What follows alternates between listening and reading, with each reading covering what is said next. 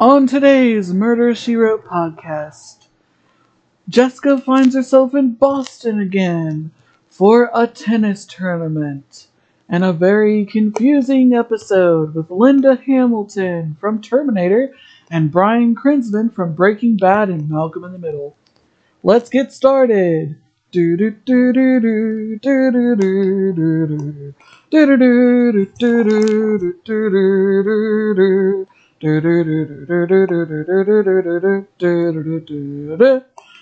and welcome to the Murder She Wrote podcast, where I watch every single episode of the hit '80s show slash '90s show Murder She Wrote, starring three-time Academy Award nominee and six-time Tony Award winner Miss Angela Lansbury. Today, I'm going to be talking about season two, episode 20, Malice anyone. Air date April 6th, 1986. As always, I spoil everything is to spoil about the murder of the suspects, everything in between. You can't do a Murder She Wrote podcast without doing that. So if you've not recently seen this episode, get out your season 2 DVD set insert disc 5 into your DVD player. This is the last episode on that disc. And it might be possible that this episode might be coming up on Hallmark Channel because they have started to uh, start from the beginning all over again. Boy, they just breeze through them because sometimes they don't show them in order. Um, but have no fear if you don't have cable or you don't have any way to get Hallmark Channel or you don't have the DVDs. You can stream all 12 seasons on NBC's Peacock app as well as on the Roku channel. Also on the Roku channel, the four TV movies The Preceding Murder She Wrote when it ended in 1996 are also available to stream on there. Seasons 1 through 5 are available on Freevee, including this episode. And the description on IMDb reads Jessica attends a tennis tournament as the guest of honor. She struggles to protect her former student Carol when her boyfriend is blown, blown up in her car and she is the only suspect. So, I've never seen this episode in its entirety. Like, I remember seeing this episode on TV, and they, for some reason, cut out the part where the car blows up. I don't know why but also one of my favorite YouTubers of all time, Pushing Up Roses, covered this episode on her YouTube channel in her series That Time on Murder She Wrote. She's hilarious, and I encourage you to go watch that video. Just look up her channel and it's there. I forget what it what the video is called, but it's there. Um, that time it's called that time when the when Murder She Wrote was a lot and I completely agree with her assessment of this episode. In fact, after I watched this episode, I was so confused that I had to go watch her video on it again. I had watched it before, but had never seen the episode. But now I can say that I have. And it is confusing, so I'm going to try so hard um, to explain it to you guys, but it is really confusing and I'm going to sum it up the way that I feel that it's about, but other people might interpret interpret different than I did. I don't know. I mean, this episode is one of the highest rated, um, with a 7.4 on IMDb because of Linda Hamilton and Bryan Cranston being in it. According to the trivia, the only trivia on here is that this is the first of three Murder She Wrote episodes that Bryan Cranston guest stars in. So we're not going to go over his credentials at all, since we know he comes back. Now, Linda Hamilton, I'm pretty sure this is probably her only episode. And I'm a huge fan of Linda Hamilton because of Terminator 1984, Terminator 2 1991. I love Terminator 3 even though she wasn't in it. Um, but I am not a huge fan of Terminator Genisys or Terminator Dark Fate. I think they pretty much messed up the franchise with those two entries. But this is a Murder She Wrote podcast, not a movie podcast, although one day I might actually do one of those. Because Friday will mark a year that I've been doing this podcast, and I am enjoying myself. So thank you so much for your continued support, as I said before. Alright, so this episode is set in Boston because I realized because of the Boston uh, police station exterior shot. So Jessica's back in Boston, and I think that Harry McGraw should have been brought back for this episode. Wouldn't it be 10 times even better if he was in it? He would have been able to solve it for us, at least in a satisfying way. So, Jessica is sponsoring, even though it says she attends a tennis tournament as the guest of honor. She is sponsoring a tournament for underprivileged children, um, a charity function, and she's there visiting her student, Carol McDermott, um, that she knew in Cabot Cove. So she. That's why Jessica's there in Boston again. This is her second episode that she has been in Boston. I think, in this in season two. So when the episode starts, Carol and Elliot Robinson, who owns the country club where where the tournament is being sponsored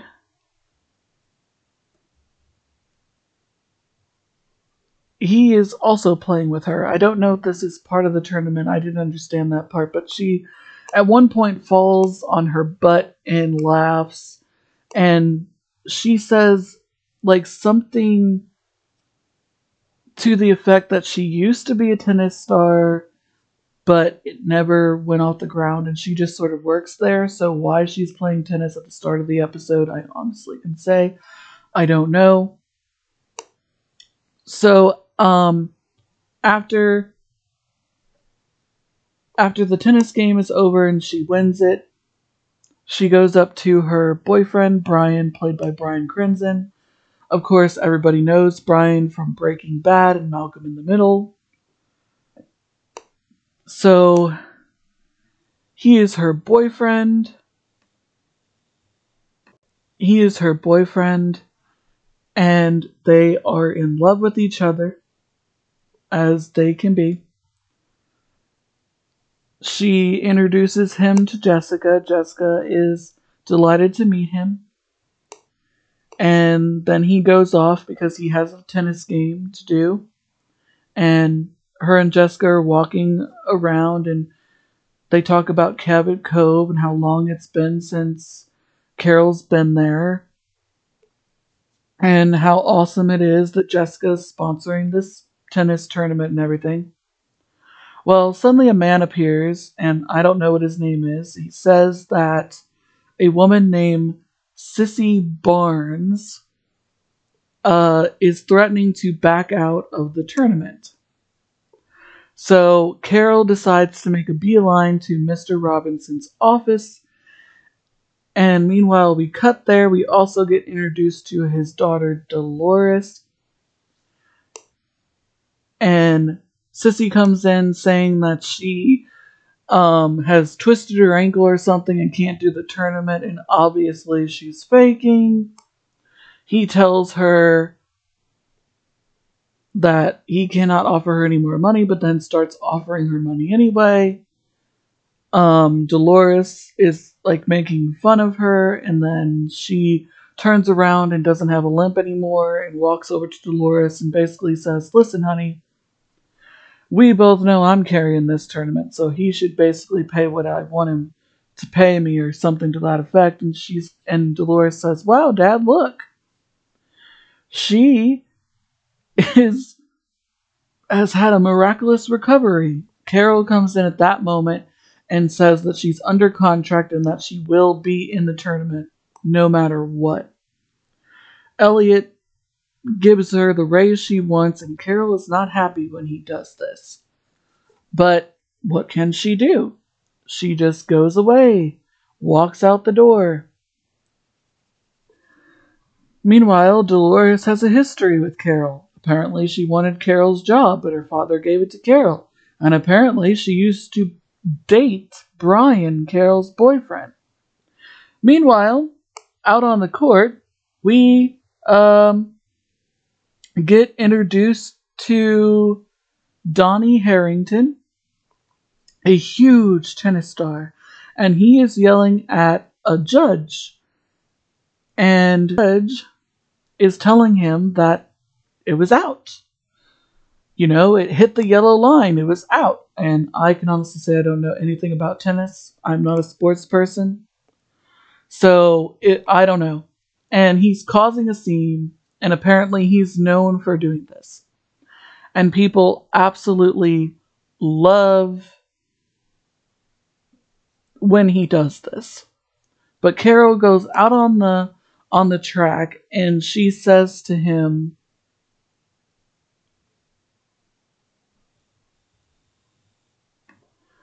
She says to him a really hilarious thing. She says, Here at this country club, the players play and the judges judge. And if you don't like the play, and if you don't want to play, then kindly take yourself off of the field because people are looking to play. If it, the judge said it's out, it's out.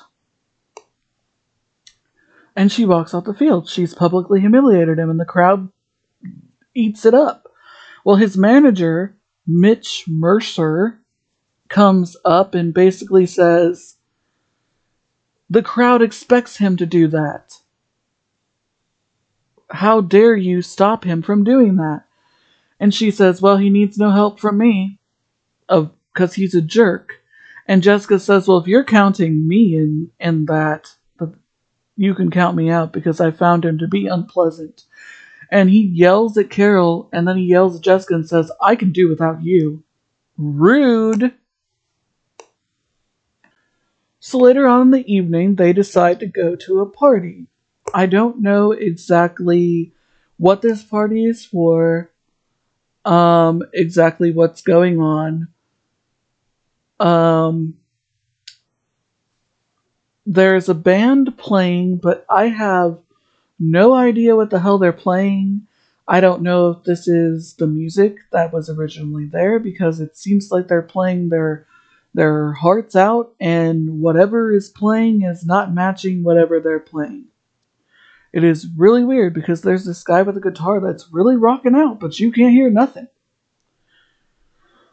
But anyway, they're at this party, and I'm guessing it has something to do with the charity tournament because Jessica's name is on the bar. But other than that, there's no indication what this party is actually for. Brian and Carol are there, and Sissy shows up in the most ugliest freaking dress I have ever seen in my life. I thought that the dress that that Jessica wore in the episode Sudden Death, or no, not Sudden Death. I don't, uh, oh, that episode when Tough Guys Don't Die, where she showed up at the, at the party at the magazine with Barbara Babcock, and she was wearing something that looked like it was rejected by Annie from, you know, the musical Annie. I thought that was bad, but this, oh my god, this looked like someone took like I don't know, like one of those streamer banner things and literally threw it on a dress. I mean, it's black and there's literally no reason like for and she apparently just put this outfit on to go to the party to basically say that she's not doing the tournament. And Elliot gets mad and says um acts like it's Carol's fault, as if Carol planned this. And she's like, Mr. John, Mr. Robinson, I don't, I didn't do anything, and he's like, I want to see the contracts now. So Brian offers to be offers to go to her house and get the papers where they are, but he has to take Carol's car because hers is blocking his. This I don't understand. If they're so lovey dovey as they are in the first scene that we see them in, why in the world did they come in separate cars? Also, is this in the same place where the tournament is taking place, or is this somewhere different? It looks like the same exterior shot. Believe me, that's the least of this episode's worries. Well, as soon as Brian starts up Carol's car, it blows up. And we're not talking like little tiny blow up thing. We're, we're talking about this car blows up so badly that the hood of the car flies into the air. And everyone comes running out to see what happened. And Carol immediately knows that Brian is dead and she tries to run to go after him, but there's nothing left of him. We get introduced to a really nice detective for the first time in a long time. His name is Detective Travers. He is asking if anyone knew Brian and why they would want to kill him. He notices Jessica walking around as he's talking to various people and notices that she seems to be has a strange look on her face. They go into Elliot's office and he says, Okay, Mrs. Fletcher, I know your reputation. What am I doing wrong? I attended one of your seminars, um, one of your lectures at the college, um, which had to have been in season one Lovers and Other Killers. And he says, So, so I would love to help for you to help me solve this. Now, what did I do wrong? And she's like, Well, I don't think the car bomb was intended for Brian. No one knew that Brian would be using Carol's car for anything the intended victim was Carol. So you should be trying to figure out who who's trying to kill her. And he goes, "Oh yeah, that's right. Um sorry, isn't it obvious? I mean, it was her car." Again, least of the episode's worries. So Jessica takes Carol home, but before um, that, she notices that there's a photo in the lobby trophy case of Elliot and his daughter and his late wife, and Carol's in the background with her sister Barbara. Which is amazing. Um, Barbara has not been seen for a while. As they're going home, Jessica suggests that they call Barbara to see if she'll come and stay with Carol. But Carol says that that she doesn't want to call Barbara and has a strange reaction when when Jessica suggests calling her. The next day, Carol goes back to work to keep her mind off of things, and Jessica decides to ask Elliot about Carol. Elliot tells Jessica that Car- that Barbara and Carol had a falling out three years ago Apparently, Barbara was on drugs and showed up wanting money and a place to stay. Barbara tried to help her, but she refused to get clean, so she kicked her out of her house. She then got on a plane, got into a car accident. I mean, I'm sorry, got into a car accident. The plane crashed, and Barbara presumably died. Meanwhile, Elliot tells everyone in the tournament that the tournament will also be dedicated to Brian's memory. And for some reason, Sissy is back there in the tournament despite her quitting the previous night.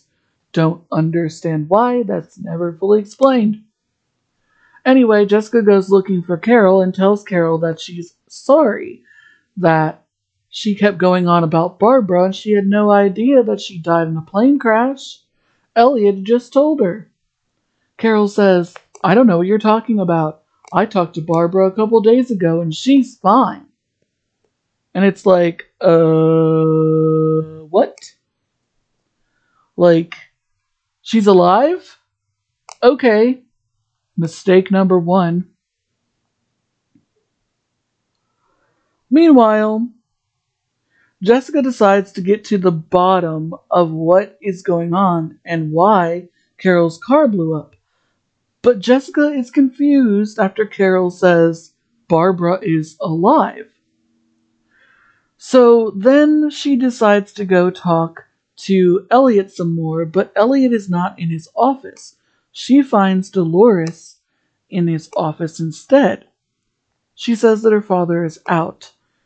Dolores is talking to Mitch and has basically came up with a contract for Mr. Harrington to continue in the tournament.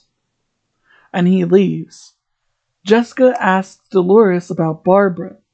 Dolores claims to have never met Barbara and that she had went over to Carol's house to deliver some papers and overheard some arguing.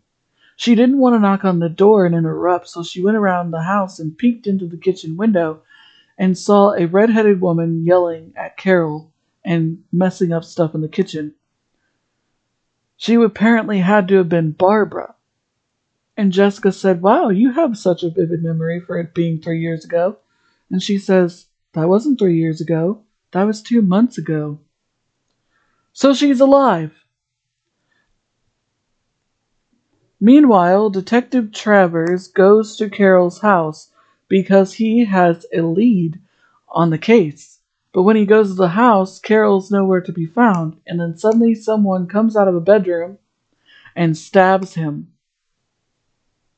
Meanwhile, Jessica goes to the Boston police station to find and see if Barbara is really dead. As it turns out, she is. Her passport and everything was found on the plane, and she's even buried in an unmarked grave. So she's dead. Mistake number two. Jessica then goes back to Carol's house and finds Carol in a very bad state. Detective Travers is dead, a knife through his heart. I've not seen all 12 seasons of Murder She Wrote, but I never saw an episode where the detective that's working with Jessica dies. Carol is sedated, and then we get introduced to Detective Berger, Burner, Burner, who was Detective Travers' partner. He can't believe that his partner is dead, and they don't understand why he was going to Carol's house and what his lead was. Jessica goes back to the country club, aka where the tournament is being held, and she talks to Elliot again. Elliot explains that Carol's sister Barbara was very ill and spent some time in a mental hospital. Jessica tracks down that hospital and goes and talks to a patient named Rosie who is from outer space. She basically tells Jessica that there was no person named Carol McDermott as a patient there, or there was no one named Barbara as a patient there, but Carol McDermott was, and she told Detective Travers that too. Jessica goes back to the other lieutenant and tells him what she found, but the lieutenant has a surprise for her. Barbara McDermott is alive.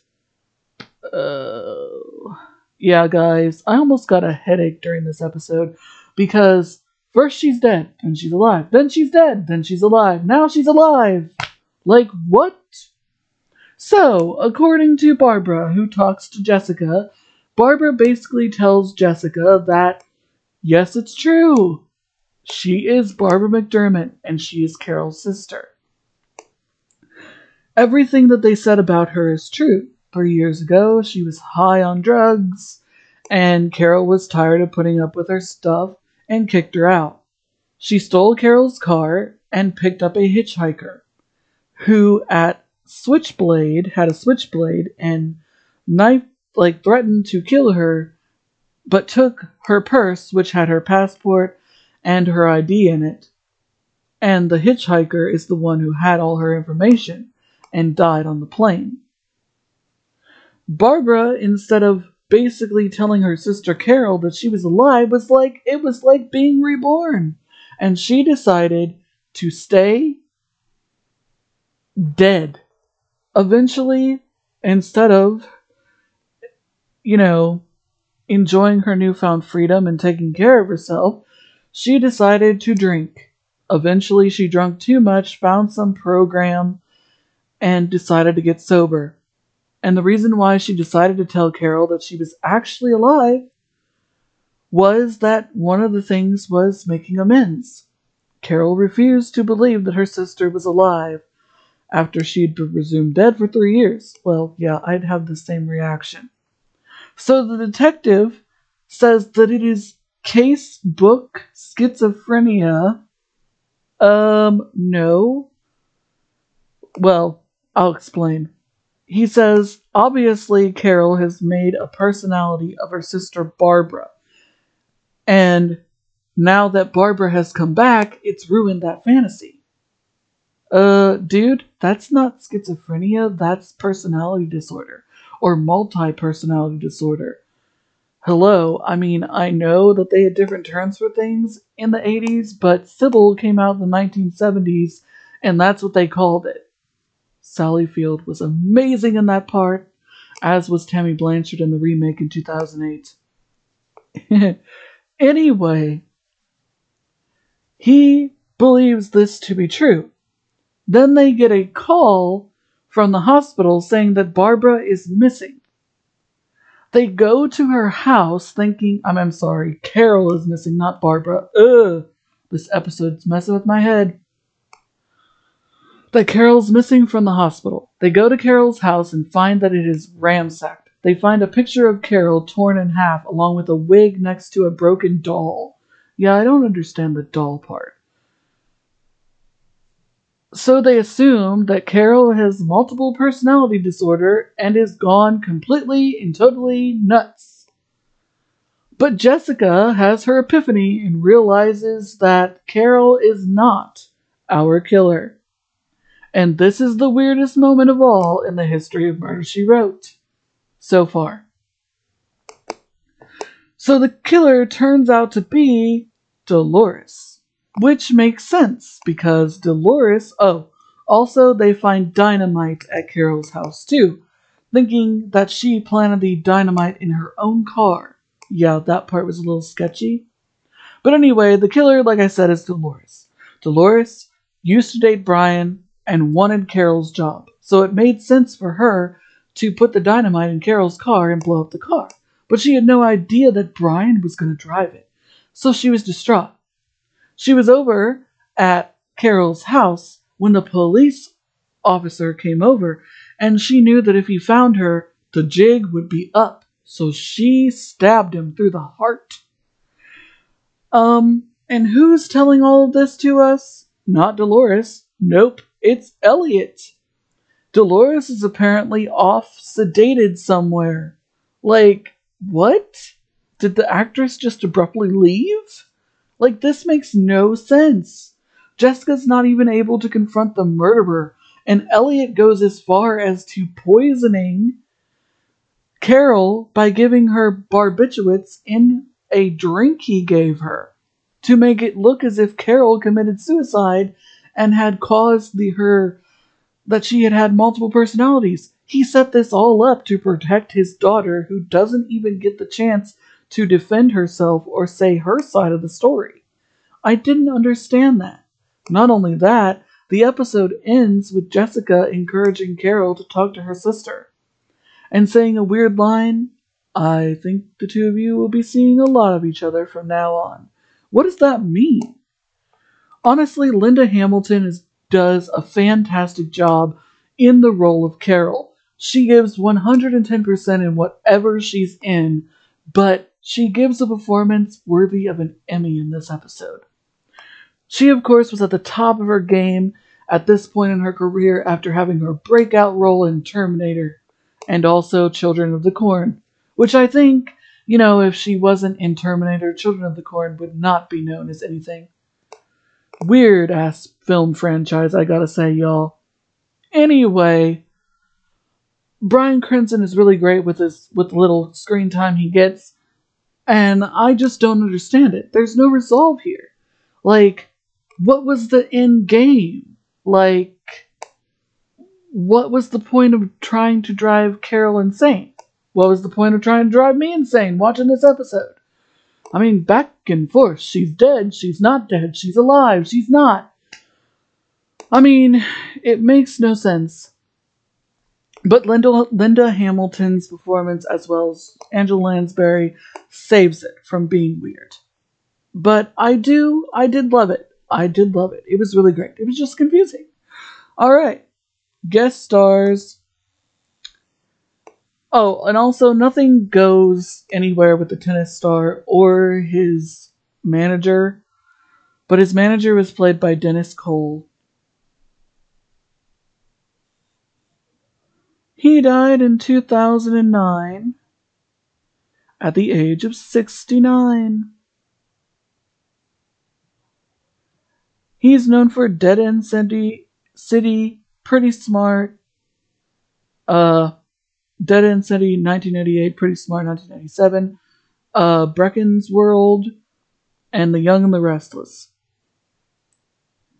Last known credit 2007, Dancing on the Edge, short. Guest starred Baywatch Nights, Silk Stockings, and will be in another episode of Murder She Wrote in 1991. Alright, we'll go over more of his guest starring roles then. Like I said, we're going to skip Bryan Cranston for now because we know that he appears in other episodes. Um, Barbara was played by Karlene Crockett. She is still with us. She star is known for Dallas, the original Dallas, Return, 1985, don't know what that is, Quincy M.E., and The Twilight Zone, 1986. Her last known credit is The Collapsing Wall. I have no idea. Oh, she will appear in another episode of Murder She Wrote in 1987. Night of the Headless Horseman. I remember that one. So we'll go over more of her credentials when we get there. Alright, so let's see if Linda Hamilton appeared in any other episodes of Murder She Wrote. She's one of my all time favorite actresses, by the way.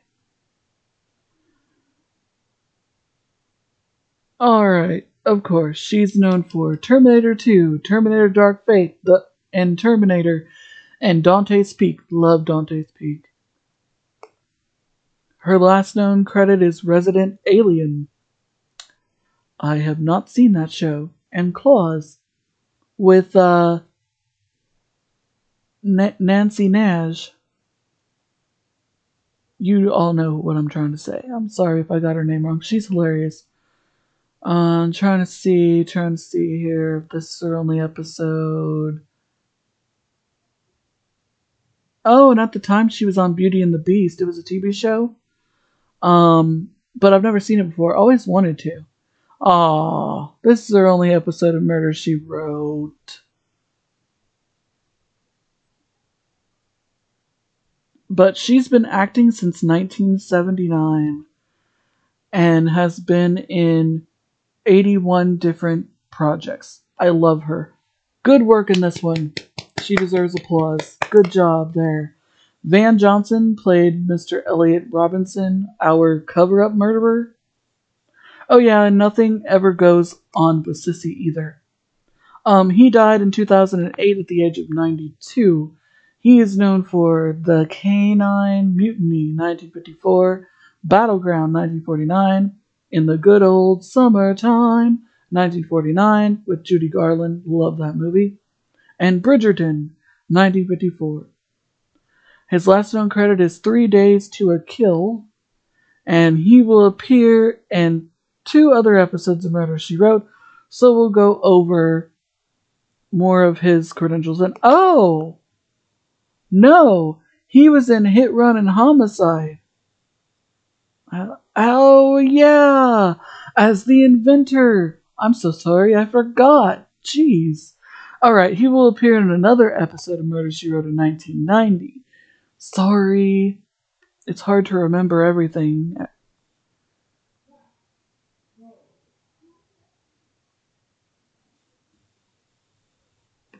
Um, hope. Anyway, sorry guys, can't remember everything. Um, Kelli Maroney played Sissy, which nothing happened with her character. Um, she's still with us. She's known for Fast Times at Ridgemont High, 1982, Night of the Comet, 1984, Ryan's Hope, and True Blood. She's in pre production for Something to Avenge and filming something called Stay Creation in post production for The Wild Man, Scare Package 2. So she's still acting good for her. Um, let's see. She was on One Life to Live. This is her only episode of Murder She Wrote. Ooh, she was in one of my favorite horror films, Chopping Mall. I love that. I can't remember what character she played though. And she was on Ryan's Hope. So good for her. Doug McKeon played the mean tennis guy. Um, he's still alive. He is known for On Golden Pond, 1981, Come Away Home, 2005, Continental, 1979, The Boys of Sunset Ridge, 2001. His last known credit is Shameless in 2019. He was on I Spit on Your Grave, Vengeance is Mine, Master of Sex, Ray Donovan, House, Life, uh, 21 Jump Street. This is the only episode of Murder She Wrote. A lot of TV movies. Continental, which TV show. Edge of Night, good um, soap opera that was on before I was born, but it was really good. And yeah, awesome. Okay. Um, the detective, the one that didn't die, was played by Barry Primus.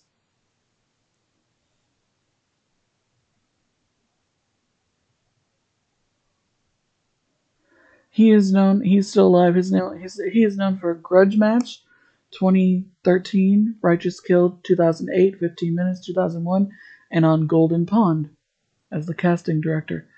He's still acting. Um, he's in post production for something called The Next Casa something, and in a short for Two by Sea. Um, he's been in 116 different credits.